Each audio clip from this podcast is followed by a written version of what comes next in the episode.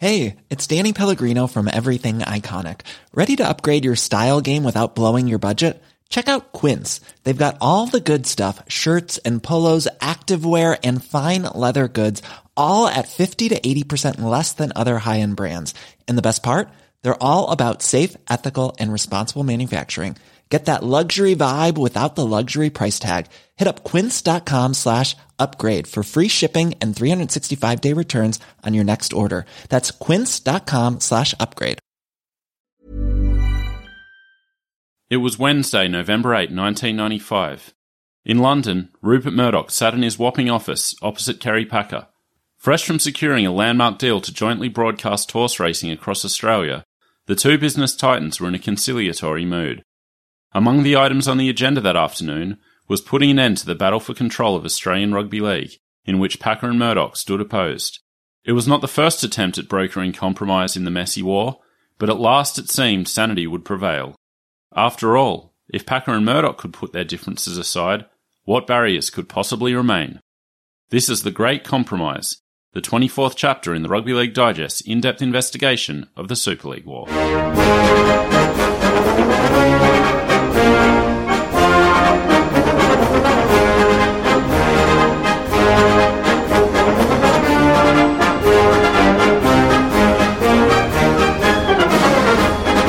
Welcome back to the Rugby League Digest. I'm Michael Adams, here with Andrew Paskin. How's it going, Andy? Mate, I'm over the moon to be back. How are you? I'm good. I, have kind of forgot my little intro line there. It's been a while. We've been working insanely hard on this through our little off season. So um, thanks to everyone for sticking with us through our break. We're both so pumped about this upcoming season. What can I say? Well, I think one party's been working harder than the other. You've been locked in a room like Howard Hughes. but yeah, regardless, I say we because we are a team and in correspondence with you over the last few days, I can feel the excitement. This is like our season kickoff. So I thought at the start we'd maybe explain what we've got in store uh, for this, our second season of the Super League War. Uh, and basically, this season is going to cover the rugby league seasons of 1996 and 1997. Uh, and when you consider we had 23 chapters just on 1995, you can see that the action isn't as concentrated as it was in that single year. One of the criticisms we got from some circles was when are they going to get to the Super League year?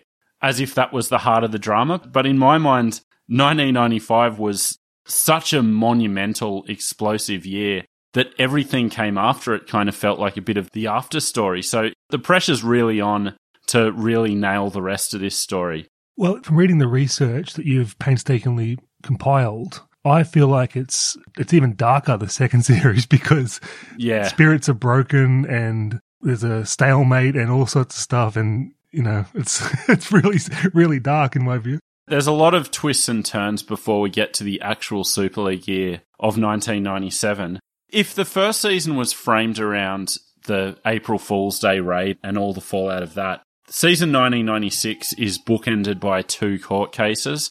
So those two court cases, the first case won by the ARL and then the appeal subsequently won by News Limited, they really form the the heart of the first half of our season and then through to 1997 and the split competitions. So because the action isn't so concentrated, the format will change slightly over the you know next however many episodes you'll get more multi-part episodes probably less total chapters but about the same amount of content overall. And that'll take us through to our third season which will look at the reunification of the game. Sort of. So a lot of ground to cover. So we're going to get straight into it with the first chapter of season 2 uh, and this is really a table setting exercise. So I mentioned that season 1996 revolved around these two court cases. This first chapter looks at the path to that first court case and all the opportunities to avoid it. All of which were ignored. Uh, it, yeah, well, ignored is a bit strong, as you'll see. There were a lot of good intentions and a lot of earnest efforts to bring about compromise, but uh, a lot of things had to fall into place for that to be achieved. And as you'll see, they just didn't. So let's start with this idea of the court. And basically, from the moment the loyalty agreements were struck in February 1995, the matter was always going to be settled in court. This is, of course, how the April Fool's Day raid was launched, with the ARL being served papers by News Limited challenging the loyalty agreements. You have to remember, of course, that the first shot fired during the April Fool's Day raid was the serving of papers to the ARL by News Limited challenging the loyalty agreements. The ARL subsequently filed counterclaims and it all went down from there.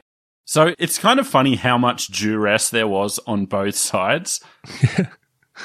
like you, you feel that the loyalty agreements and then the way News Limited signed their players, like none of it was ever going to hold up in court. Yeah, but that's my fondest memories of season one, just the, the harebrained um, pressure tactic. But yeah, we're almost at the point of bidding farewell to Mike Colman's Super League book, which has steered us so brilliantly to this point. That book ends shortly after the first court case. Uh, so you won't hear me quoting from it too much more over the course of our series. But one line I really liked in that talking about the upcoming court case was no matter the views of the players, the public, or the man on the gates at North Sydney Oval, those views would not decide a thing. In the end, it would be the law which decided whether Super League got off the ground or not. I really like that because of the way that, especially from the ARL side, it was just all this people power and we're going to rise up and Aussies for the ARL and all the rest of it, when really it was a bunch of lawyers from Sydney Grammar who were going to be deciding what was going to happen. I mean, he couldn't have summed it up better, could he? And we all owe Mr. Colman a debt of gratitude for that opus. Absolutely. But throughout 1995, there was this disbelief in the media and definitely from the public. I remember feeling this myself that surely it's not going to get that far. You know, let alone having two competitions playing, surely it's not even going to make it to court. They're going to come together and something's going to be done. And that was even written in news articles saying that, you know, there was a Rugby League Week article saying that the ARL had received legal opinion that there's a strong element of bluff in the News Limited challenge to the loyalty agreements as if there was, it was just this strong showing to you know get the ARL to capitulate and come to an agreement. Well, I don't think you should be blamed or anyone else for thinking that because in rugby league we're conditioned to think clubs are going to be bankrupt and on the eleventh hour they're saved every time and you know that sort of thing. You just expected it to happen, didn't you? Exactly, but it is kind of surprising that people thought that it wouldn't make it to court when so many big events and big changes in rugby league over the years have made their way to court, and that's where they've been settled. Yeah. I read a great uh, journal article in the James Cook University Law Review by Chris Davies called Rugby League and the Law, which went through a history of court cases involving rugby league. So we can all name the big ones, you know, obviously the seminal Tutty case, the draft in the early 90s, through to Super League itself. The big one after Super League that will be a big part of our last series is the Souths case. But it just seems that so many times along the course of rugby league's history, something has ended up in the courts that has reshaped the game or, or had an opportunity to reshape the game. I didn't really want to go too heavy on the seminal ones, the really important ones. When you think of, say, the Tutty case, which has been covered elsewhere, uh, I'd recommend everyone once again check out the professionals, which you can see at NRL.com, looking at the history of the Rugby League Players Association. That's a must watch these kind of cases, they've been covered in part elsewhere, but they would really take a lot of work for us to do justice to. But in Davies' article, he used a few examples which really stood out to me as being kind of interesting and worth a few minutes to talk about. The first couple I wanted to discuss was the idea of defamation in rugby league, which Davies makes the case that in Australian legal terms is something that seems to only happen in rugby league, these defamation cases. what do they do? Go to Your Honour, I would submit that the plaintiff is in fact a gibberer. well, the one that really stood out to me was almost exactly along those lines, which was uh, the case of Boyd v. Mirror Newspapers. Uh, that is Les Boyd, of course. And he took a defamation action in regard to the headline, Boyd is fat, slow, and predictable. So he actually lost that case with the reason being that it was found to not be disparaging of Boyd. I thought truth would have been the uh, defense. yeah, I mean, exactly. Like, I can understand him losing the case, but I would put it to you that that is disparaging. Well, actually, he's not predictable because he, he could hit you with an elbow in the jaw at any time. So, like. uh, and the other big defamation action was uh, the famous ET nude photo uh, taken in the dressing rooms during the 1990 Kangaroo Tour, which is one I definitely remember from childhood. Yeah, I remember it being shocking at the time, but I mean, it's been covered in, in our podcasts uh, regularly, but back to the old show. But the old trope is you have to be able to identify your doodle if you're suing for the nude shot, and he couldn't do it. Uh, but he did win that case. And, and again, I'm no legal expert, but it seems funny that it was defamation. Yeah, it, I mean, uh, usually it's like print words, isn't it? Yeah. One of the main thrusts of Davies' argument was that rugby league is subject to more court cases than any other Australian sport. Uh, and there was a bit of discussion about why that is. Uh, and, you know, you're the legal mind of this show. Do you have any opinions on this? Well, I actually drawing on my um on my Newcastle sort of working class experience really is that it's the attitude of the people involved in it. Like most of these cases are spite cases. I'm going to get that bastard type thing. You know what I mean? Like Yeah. people that won't back down want to prove a point. The lawyers advise settling because it's going to cost too much money. Like I don't care what it costs. I'm going to get this bastard.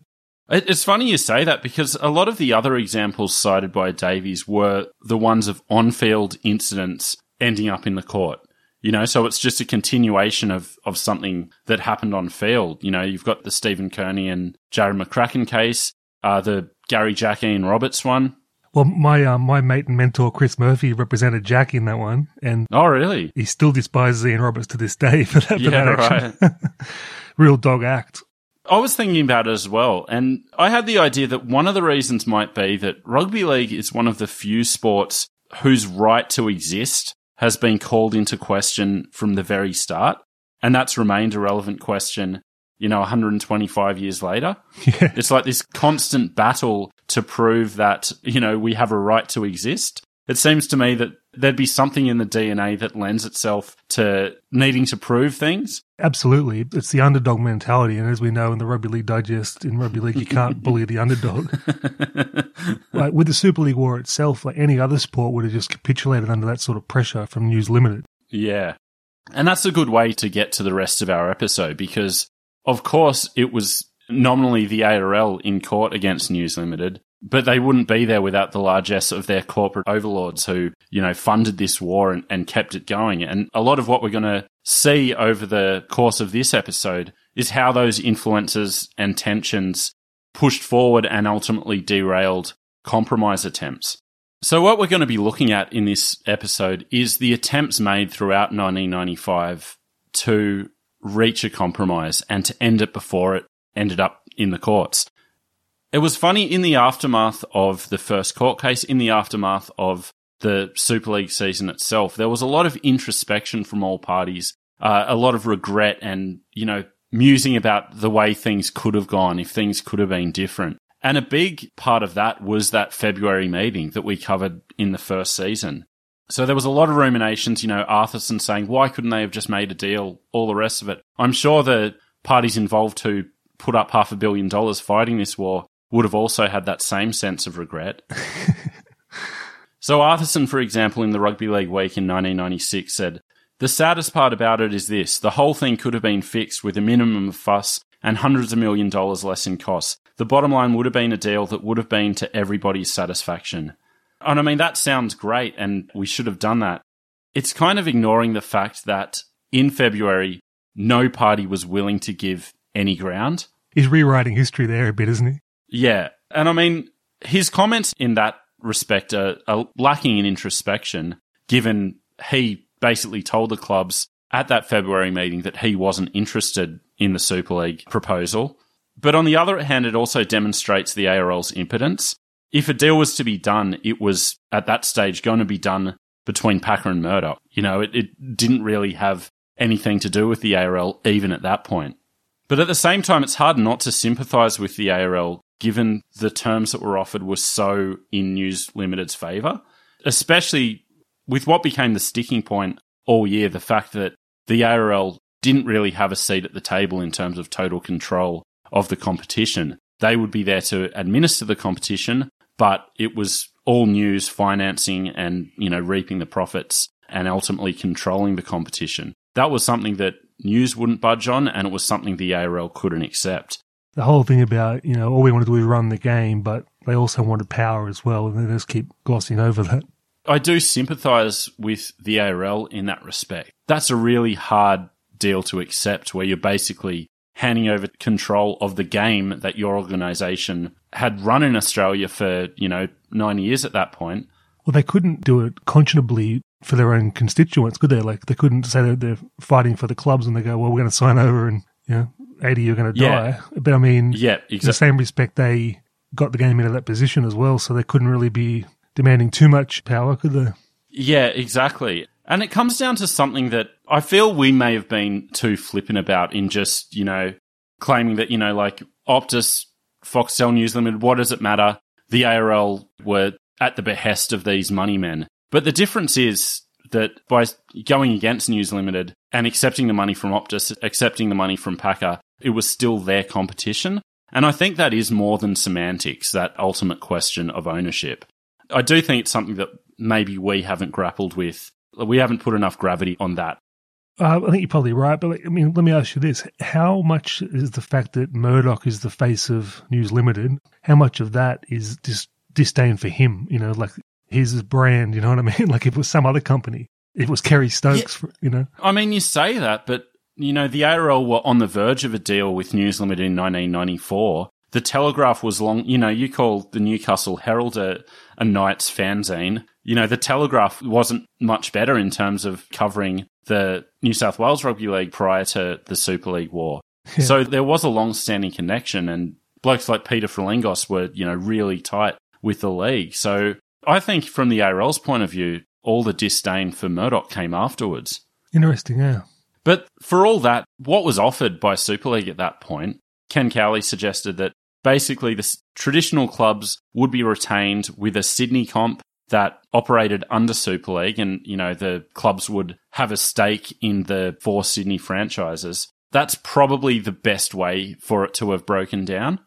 When you think about everything else that happened and all we went through, I just wonder what would have happened fan wise if that had come to pass. Whether the four Sydney franchises would be have empty stadiums and all these minor league foundation clubs would have packed suburban terraces. It's hard to know. And, and in my notes, I put the comparison of the BBL. You know, we're a decade down the track, but is anyone really passionate about any of the teams? I don't know if that's a, an accurate or a fair comparison. I don't think it is because BBL's like a World Sevens or International Nines version of the game, you know? Yeah, yeah. Well, the other one I put was the A League, which I think there is something there. You had to move from these, you know, smaller, largely ethnically based teams, you know, Marconi, Sydney Olympic, all the rest of it, into these new entities spread out across Australia that I think in 15 years or however it's been have developed a real, you know, genuine fan base and genuine passion. Yeah, even that, I mean, soccer fans are just like, you know, looking for something to be passionate about, you know? they want to be singing together and punching each other and all the rest of it. As much as I agree with you, I, I also think that it's kind of beside the point. The fact is that each team has 10,000 of those people. Yeah. So, with a sport that was already very popular in New South Wales and Queensland, what could we have done with a model similar? But I don't want to get too far into what could have happened. I just wanted to set the scene that the February meeting was viewed with a lot of regret. And, you know, the big thing we're going to come back to is what would have happened if Packer didn't come in and make a big show and say that he owned the rights, he ran rugby league in Australia, and, you know, everyone else could piss off, I'll sue the pants off you, etc. Paper the walls with writs, I believe he said. Yeah, exactly. So that led to the famous front door comment from Ken Cowley to Arthurson saying that if we were going to try this again, we'll definitely come through the front door. Of course, they went another way and April Fool's Day happened. After April Fool's Day, it led to a genuine effort on the part of Cowley and Arthurson to come to an understanding. And they had a lot of meetings over the next couple of months to try to work something out. All through this story, we see the, for all his faults, Arthur's just a rugby league man. It warms the heart. it warms the heart, but it also shows you the limitations of having a rugby league man in charge. Mm-hmm. You know, and, and I mean that's the way it always was. And credit to the ARL and Arthurson and Quayle in particular, they got the game to that point.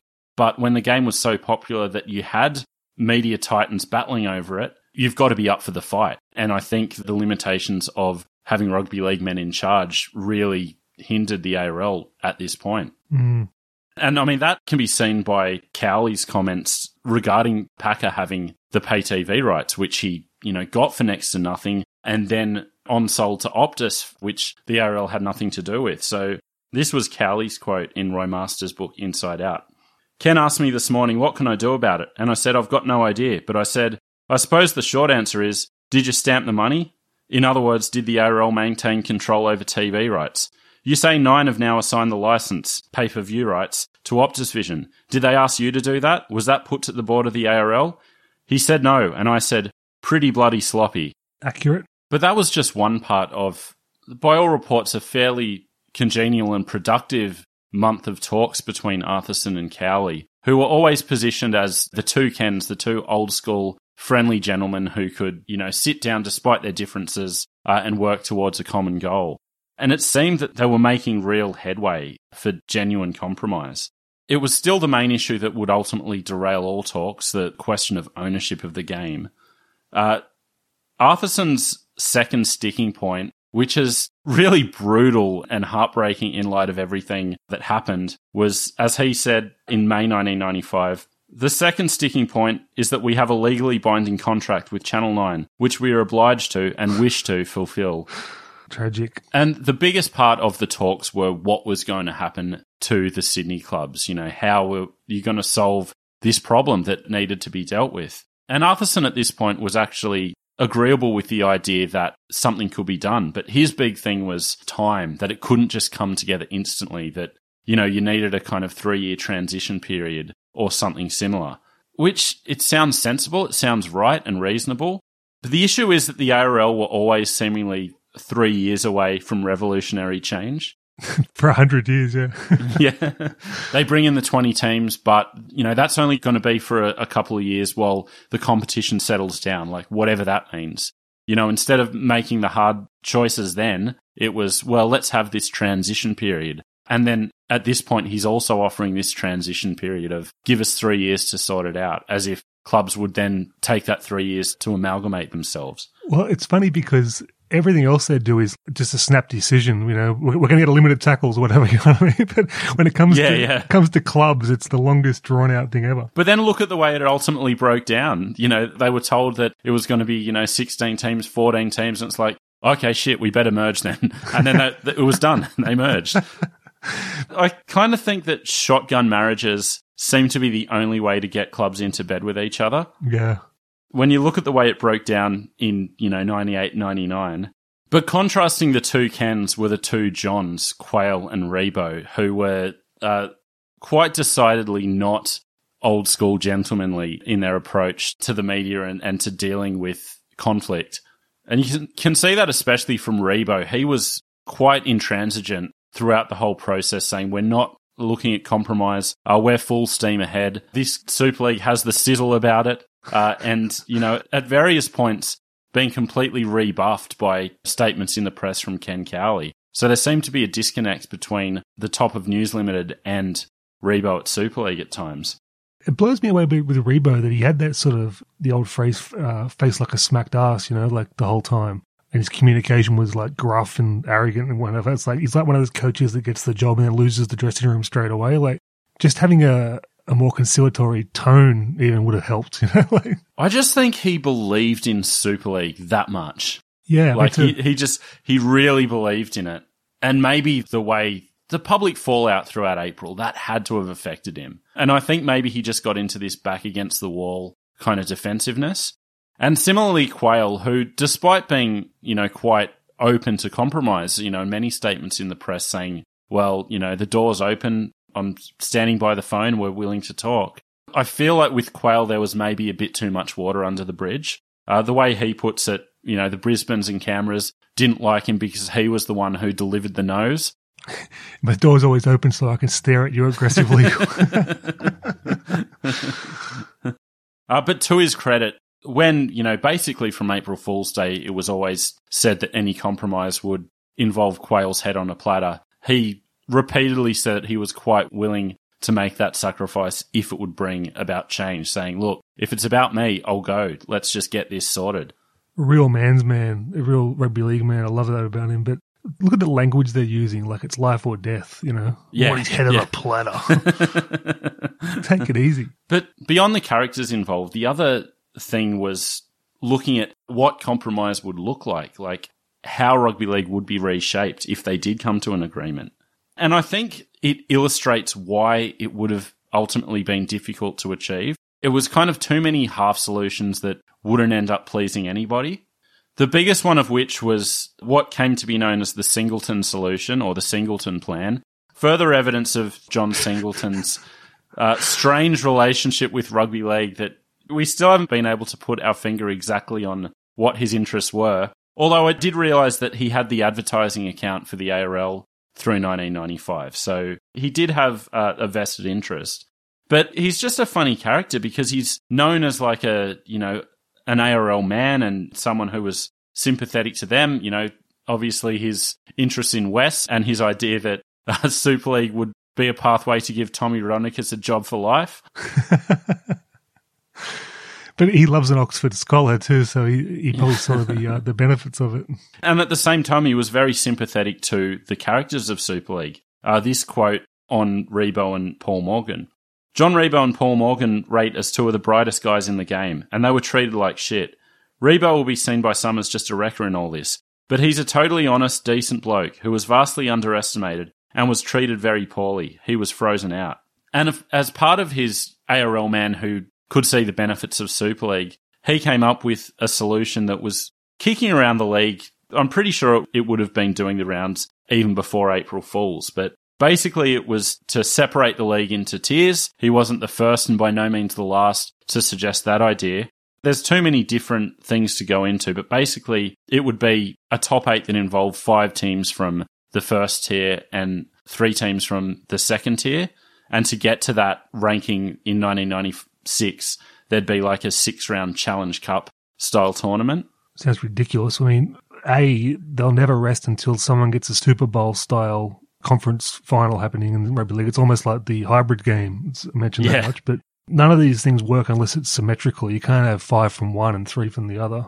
Well, if you think that's bad, like, how do you feel about the next idea suggested? And basically, like, from here on in, the Singleton plan evolved to mean that any suggestion that came up was just tacked on to the Singleton plan. So it ended up wildly different to what he originally suggested. But once Cowley and News Limited came into the mix, it did become the idea of using these tiers to create two separate competitions. So having the Super League and then a Sydney competition, which one idea was to call this the JJ Giltinan Shield, uh, and that would just involve the traditional Sydney clubs, but it had a promotion and relegation element where the winner of the JJ Giltinan Shield would be promoted to the top tier, Super League. But who could be relegated? Only the lowest ranked of the four Sydney teams.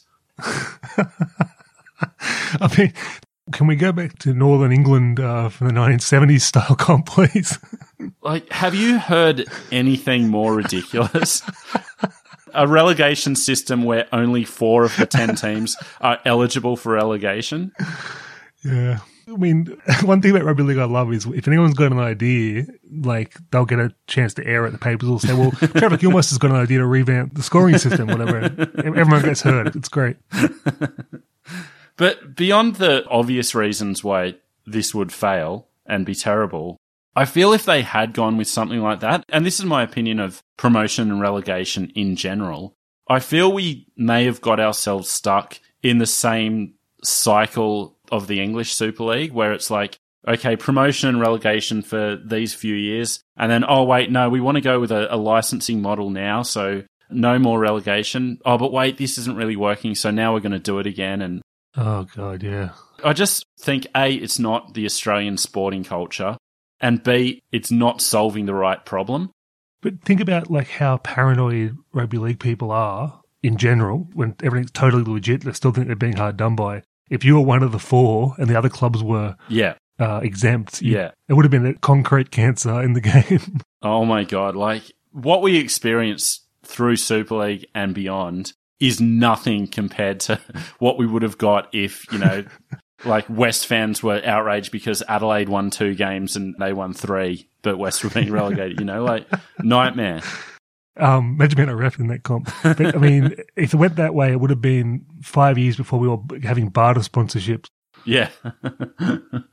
but as you said, any idea gets discussed in rugby league. And the fact that these ideas were on the table and being talked about meant that in the public eye, there was a, a real sense that something was going to be done. And the way it was reported in the media, late April, it was viewed as inevitable that there'd be a compromise. But that quickly changed. And again, neither party would give any ground of the real sticking point about ownership of the game. So what was inevitable in late April by early May had become tenuous, unlikely by late May, and then by the end of June, it was basically off the table. So John Ribot came out and said, It's too far gone to talk compromise now. The battle's over. We've got our competition, they have theirs. Let's stop the sniping and get on with the business of running them. He must have felt confident with the players they had that they were going to outlast them at that point in time. See, to me, that is bluster. I think that's mainly bluster from Ribot because they must have been privately panicking that they hadn't got the teams and players that they thought they were going to get. You know, as we saw in our the 10th chapter, the way they were scrambling to get those places filled. I think there's an element of just tough talking by Ribot in that instance. Yeah, right. Well, if you can't get the clubs you want at 12 midnight in a seedy hotel, when can you get them? but I think by that point, Ribot had been given the word from News Limited that, you know, get ready for the courts, get ready for dual competitions. Mm. Compromise isn't happening. And that became clear finally in September when Ken Cowley said, I don't think it's possible, unfortunately. I know that Kerry Packer and myself are both at one. We both care about the game. All along, we've been keen that something would happen, but it seems to be out of our control now. I think with that quote, you can see a subtle hint about the third party, which is Optus, of course, which had curiously taken a back seat in the press despite the fact that they were the only party really able to bring about compromise on the ARL side, they were very much the deciding factor. And over the back half of this episode, we'll increasingly see their influence and their role in, you know, stopping compromise.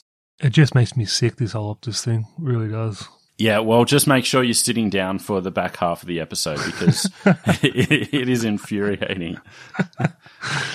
But with that, come September, semi final time, compromise was looking unlikely. And because of that, the two camps were on a war footing.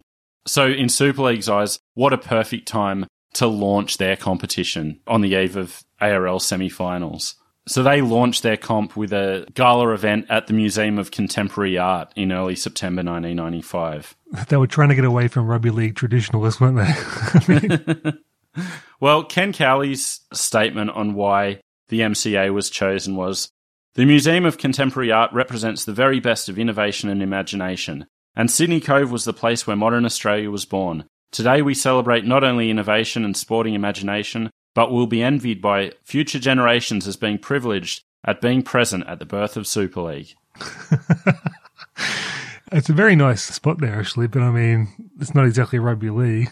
To me, and this is disparaging of people like Ken Cowley, who I don't think is a dumb guy, but to me, it's a classic, like, dumb guy thing to do to show that you're smart and you're highbrow now. You know, you can think about the ARL like having like orchestras and Yanni for their season launches in the past. It's, you know, this telegraphed attempt to class up the game. but then they couldn't have it at like the bistro at the Captain Cook Hotel either. You know? hiding to nothing. It was a early Monday morning event, so I think it would have been some kind of, you know, buffet or canapé kind of thing. So how many times do you think you would have heard the words, how good's the spread? the event was to culminate in the revealing of the Super League logo, which was going to be a helicopter bringing it down to Circular Quay. But that was um, deemed too dangerous. So they actually filmed parachutists coming down to land, which they did prior and played at the season launch. Still, it's a great logo. Uh, yeah, the logo's okay. The lo- yeah, I'll pay that. A bit Mickey Mouse doing the pre-filmed parachute drop of it. I think maybe. Well, do you want a bloke dying on the launch or a tourist getting hit in the head by a Super League sign? Did we not learn anything from, um, well, that was before that, the Optus Vision? but uh, launching the season at this time, I can understand the all's fair in love and war element of it, but like it's a dick move to me. It really is. I, think the rugby league people would have seen it that way too, or would have felt off. Yeah, I think it was counterproductive and it's just bad PR. It does make Super League look good. Petty. Yeah, petty, and everyone could see it from what it is. One of the things I liked about it, though, was at the same time they had the launch, they revealed the proposed draw for 1996. And that led to outcries about the unfairness of it from certain teams. One report in the Rugby League Week said that Auckland have been stiffed by a bizarre Super League draw. It's, it's like early indication that for all of the circus element to it and the vision and all the rest of it, it was going to be just a rugby league competition. Before it even exists, they're complaining of bias. Beautiful. But that was basically where the two camps stood at the end of season 1995. So the court case kicked off just after the grand final and all the filthy four case and all the little sideshow cases that were going on. We, of course, had the World Cup before the judgment came down in February of 1996. Before we got to that, however, there was probably the most significant efforts at compromise and the one that really could have stopped the war right then and there. And that is what I referenced in our opening monologue, which was the meeting on November 8 between Kerry Packer and Rupert Murdoch in London. And this coming together of the two had been telegraphed uh, from some point before that in the wake of the World Rugby Corporation collapsing, which, if you haven't, go back and listen to our The World in Union chapter, and the Sky Racing deal done between Packer and Murdoch to basically run racing on TV in Australia. So, with those sorted out, it was just reported and viewed in the public that, oh, okay, well, they've got together on these things, so surely rugby league is next on the agenda and we'll just solve it all. I was fascinated by both these blokes as a young fella, read all the books about them, but just the thought of these two Bond villains just it's just like a little personal bet for them to see who Yeah, wins, yeah. you know. It just Yeah. sucks. And I think you've probably hit the nail on the head there with just how much of a compelling and easy narrative it was to frame it in those terms.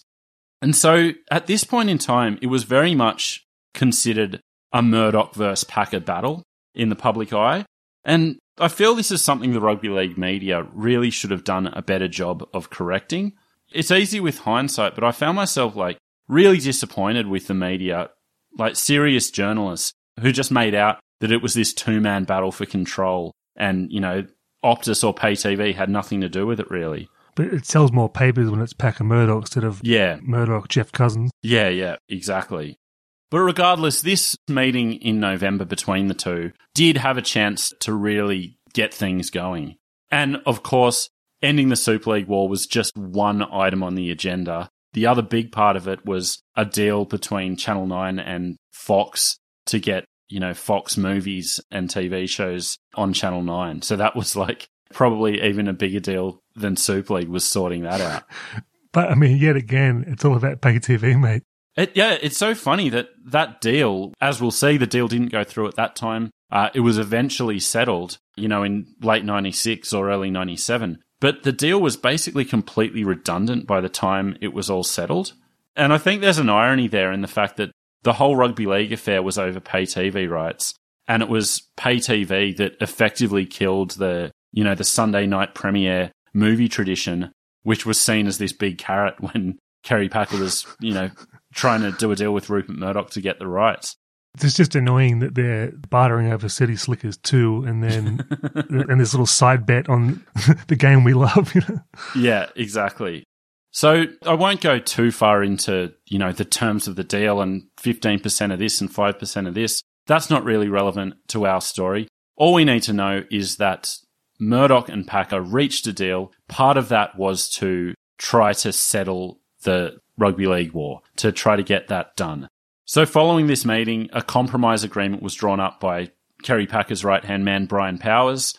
And he met with the two Kens in Sydney to discuss a solution. This took place uh, at the Astor Apartments on Macquarie Street.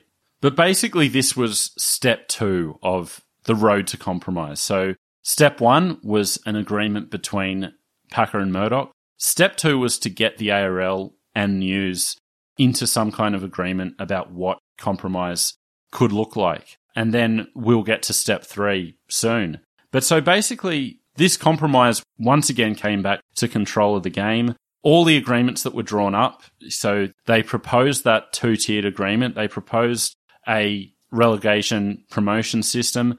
News were adamant that no Super League teams could be relegated. So now you've got the even more ridiculous situation of only ARL teams being eligible for relegation.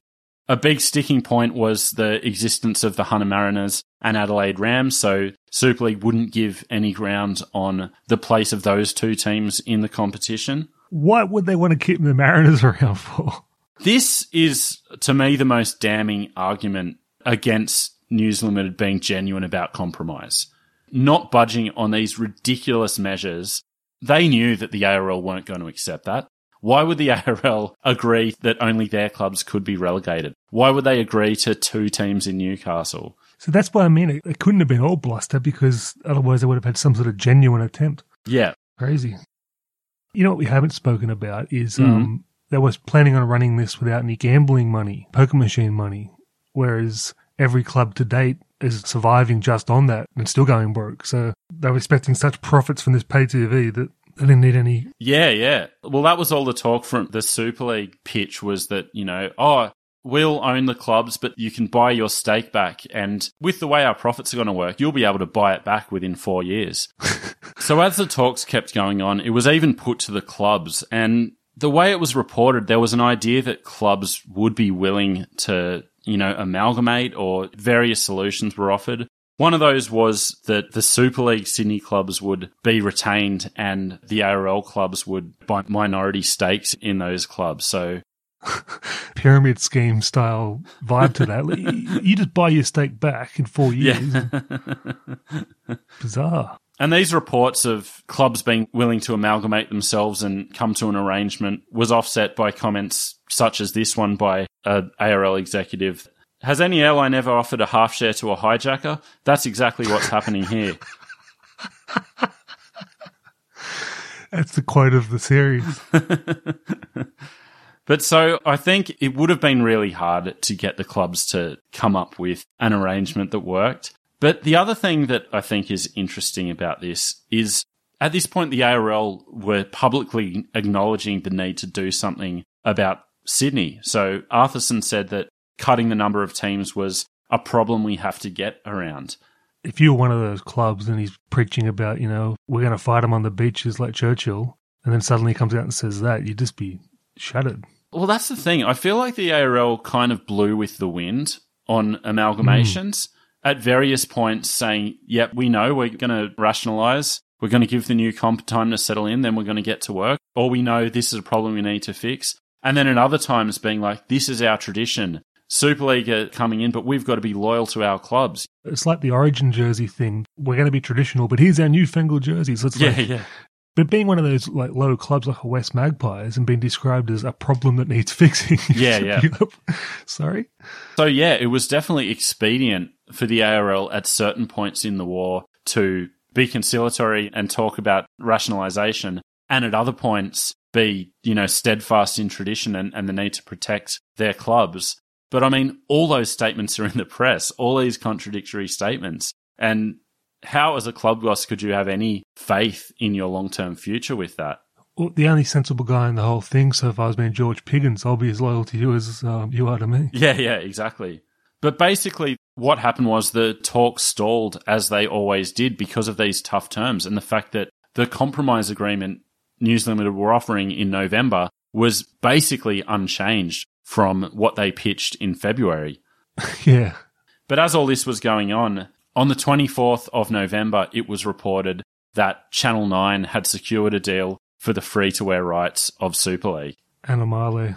This was viewed as treachery by the ARL. They couldn't believe that Packer had done it. You know, Arthurson in particular was gutted by it. You know, you could see in his book how personally affected by it he was and how much he considered it a betrayal. Well, there's no other way to describe it, but it goes back to your point about rugby league man and handshakes and everything when you're dealing with these sharks. I mean, Yeah, and I mean, grandmother for five cents. Exactly. And you have to think that the talks in November were about Packer getting the best deal for himself. That was always going to involve Channel 9, like his one true love. Mm. But can we just uh, acknowledge now this Packer the knockabout narrative. Can we just forget that Oh, oh, from now on? Because I just cannot believe how that perception managed to last for so long. Like, even when he was being talked about as a prick and a snake and all the rest of it, it was always this, you know, like, oh, he he loves a punt, he loves his cricket, etc. It's like, well, he's old money, he grew up playing polo, all the rest of it. Like, like you couldn't get any further removed from the common man than Kerry Packer. well, it just goes to show how much people hate nerds. Because like most businessmen are nerds, like Rupert Murdoch. So because he wasn't a total nerd, everyone was like, "What a legend." And I mean, even Ken Arthurson, like in his book, after all of this had happened, you know, I'll spoil that Kerry Packer does a second deal with Rupert Murdoch in 1997 that also broke Arthurson's heart. After all of this, Arthurson writes, I would venture to say that Rupert Murdoch has never seen a game of rugby league. I certainly haven't bumped into him on the hill lately, having a pie and a beer. At least Packer is a sporting bloke. like, like this bloke ripped your heart out twice. and you're like, oh, he's a sporting bloke at least.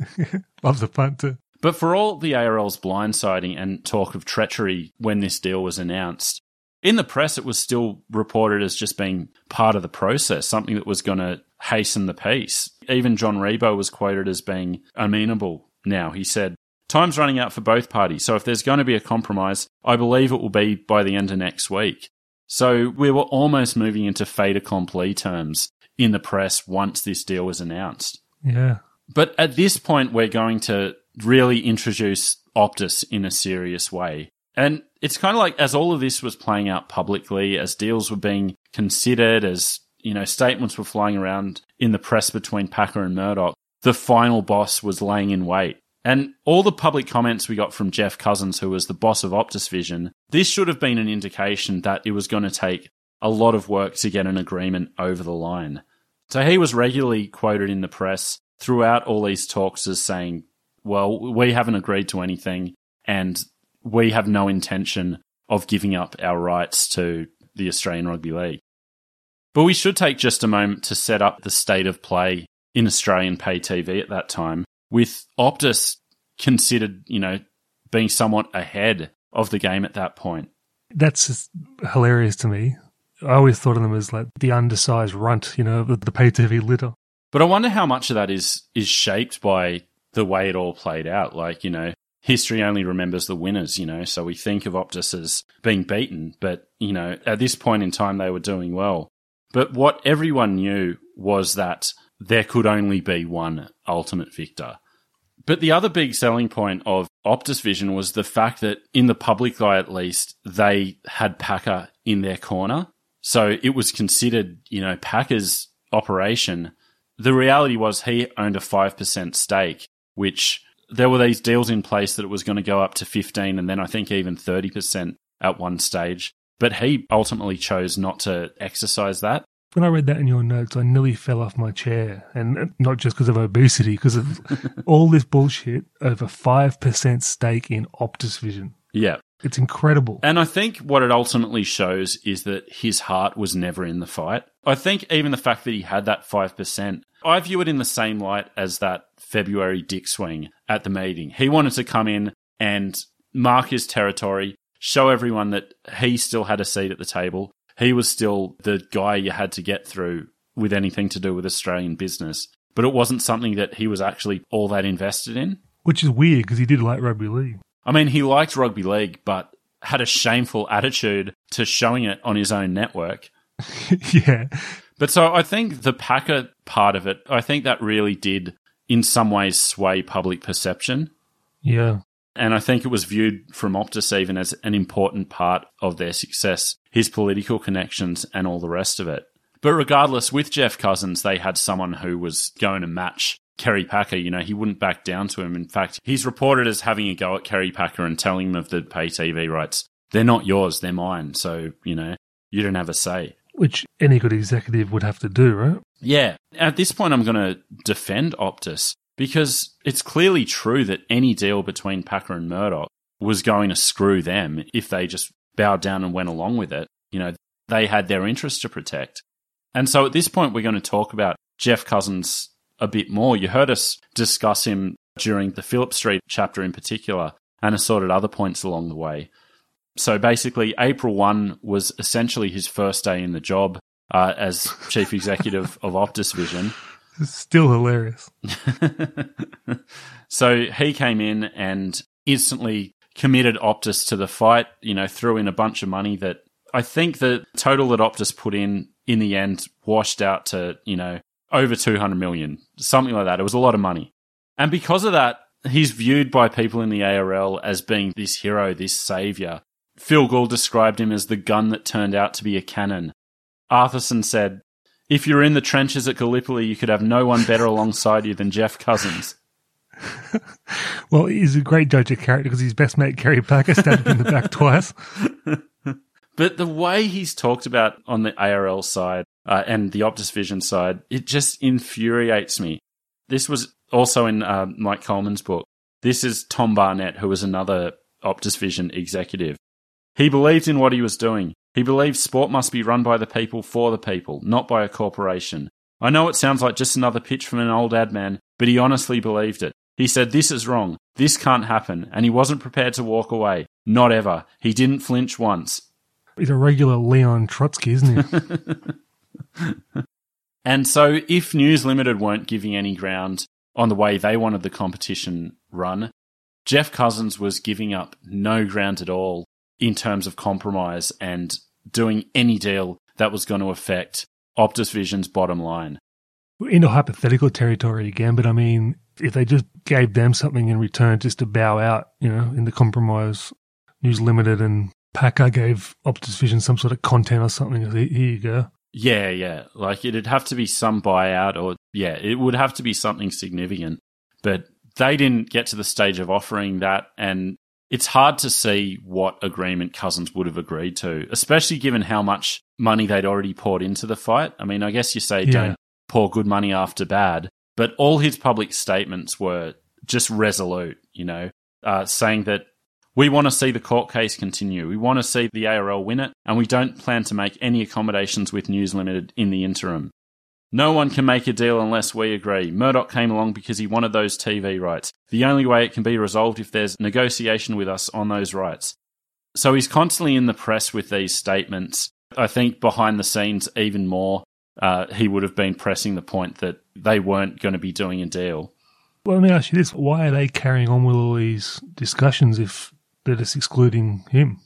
That is a very good question. I mean, nominally, this was the third step in that process that I was talking about. So, step one mm. was Packer and Murdoch coming to agreement.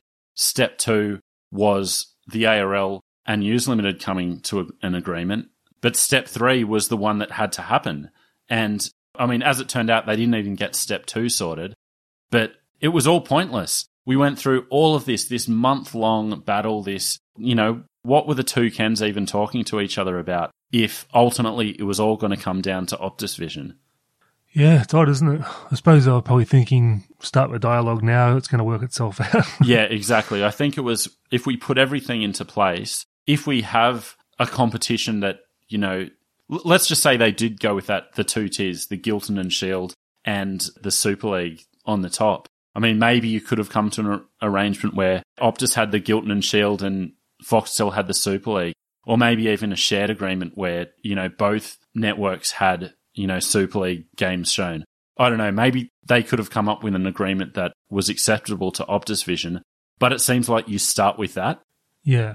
But so regardless, a deal couldn't be done. And I don't blame Geoff Cousins for standing his ground. Me either. I, I consider him one of the true villains of the saga because of the way his actions prevented peace. But I don't blame him for doing the best for Optus Vision. What I don't like well, is f- framing it as this moral crusade. Yeah, yeah.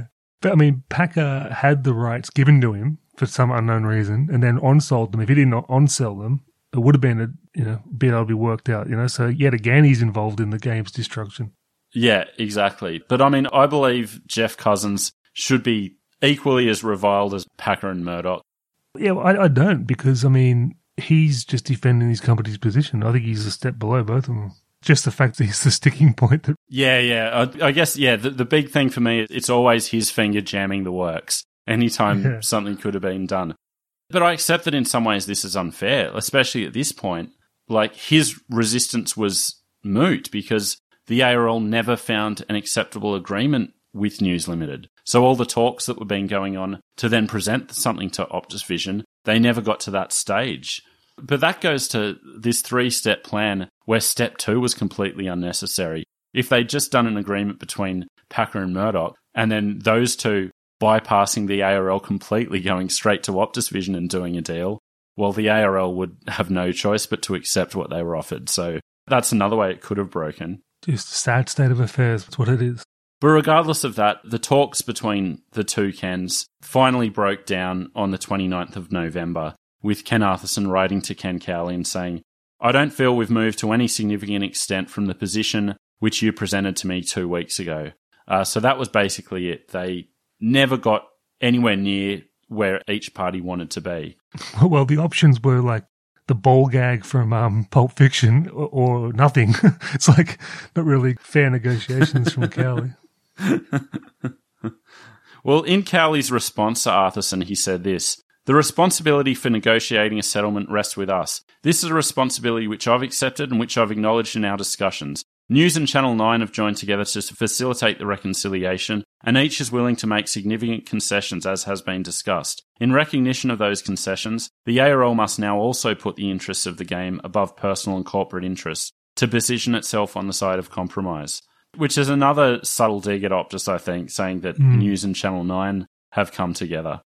What about the fact that, like, Murdoch owned a percentage of Channel Seven as well. Like, yeah, so much murkiness. I know. And then there's the Fairfax part of it all, where like you know both of them were trying to get stakes and sell the. Uh, I'm really interested in the business part of it all, but I feel like really unqualified to discuss it at any length.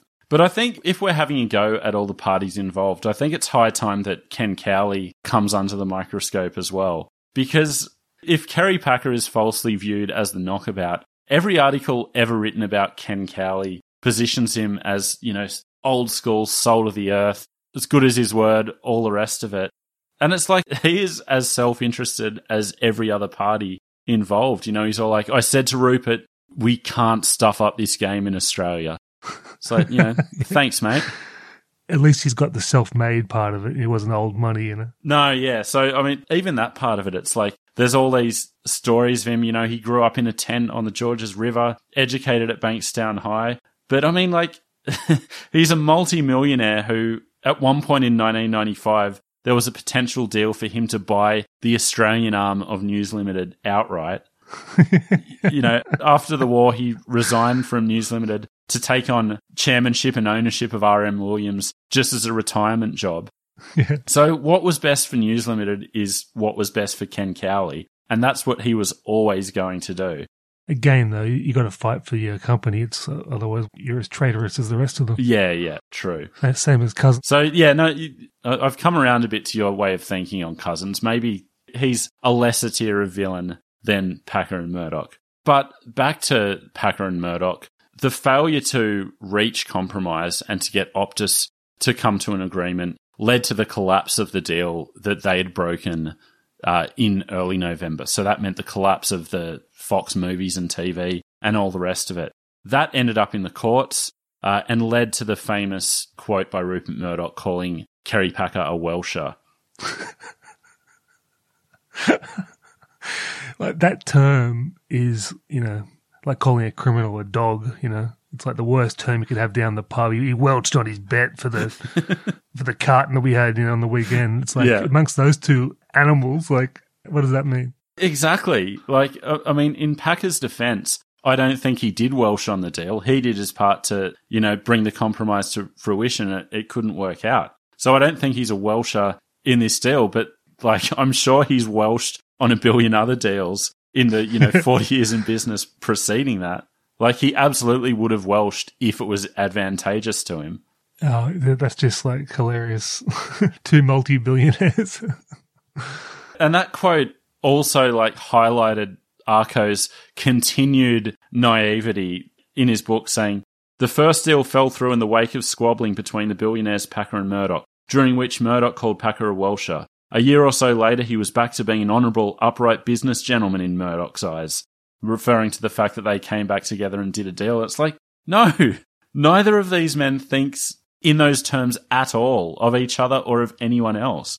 I think naivety is the uh, correct word there. I mean, even in the face of everything he'd been through, like on the one hand, it's endearing, but on the other, it's an indictable offence, you know? Like, he's a rugby league man to his core, and that's to be commended. But, like, surely a man in his position in the game should be expected to have some nous.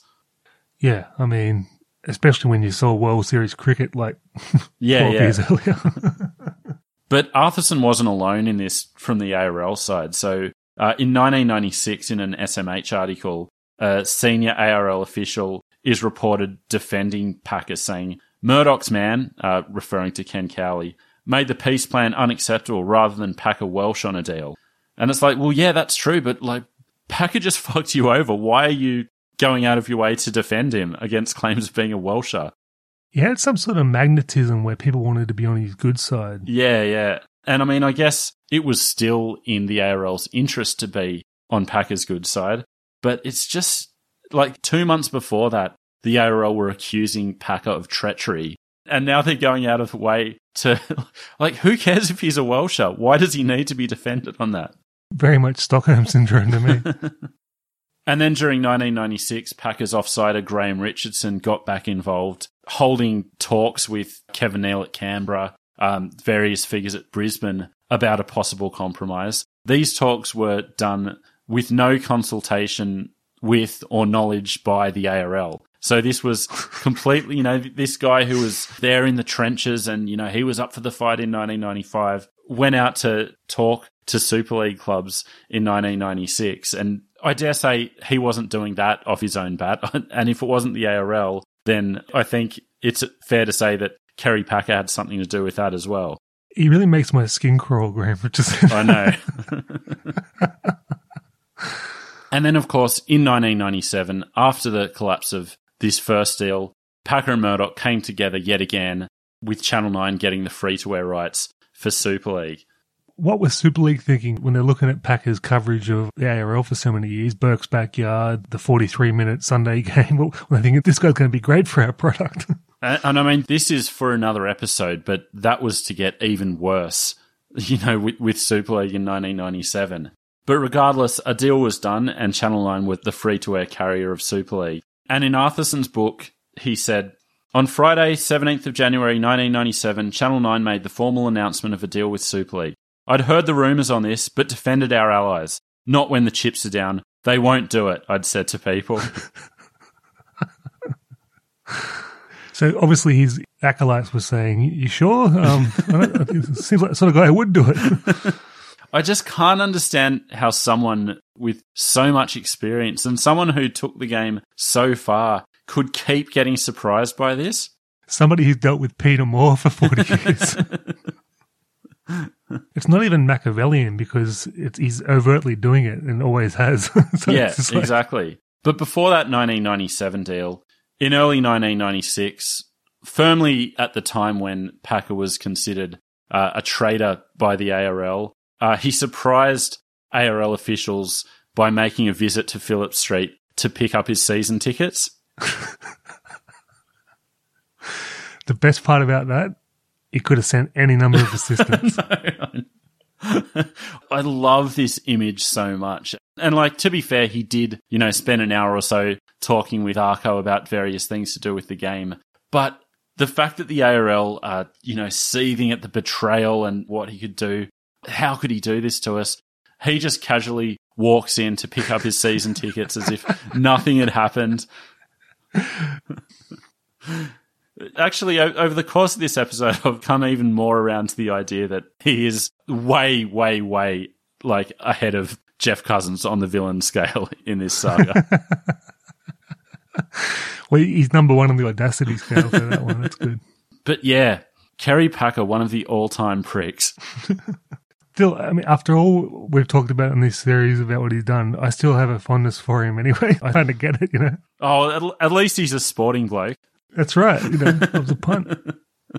Uh, but that is the end of this chapter, and that gets us almost to the point of the court case, which is going to be a big chapter to get through. I dare say that'll be a multi-parter. Before we get to that though, we've got a diversion that was one of my favorite things to research. Some people may wonder about why it is so crucial to the war, but I think you can't tell the story in full without this story. So that will be on our next episode. But welcome back, everyone. Thank you for everyone who has been in touch with us during the off season, politely asking when we were going to return. Uh, thank you all for your patience. We're pumped to be back in the cell and recording these again. And thank you for spreading the word, you know, with the podcast and the and the YouTube variations as well. We're you know increasing our community every week, so you know, keep letting people know in your family and friends that you think will like the series. Yeah, absolutely. Uh, so thanks everyone. Thank you, Andrew, uh, and we will speak to you next week. Thank you, mate.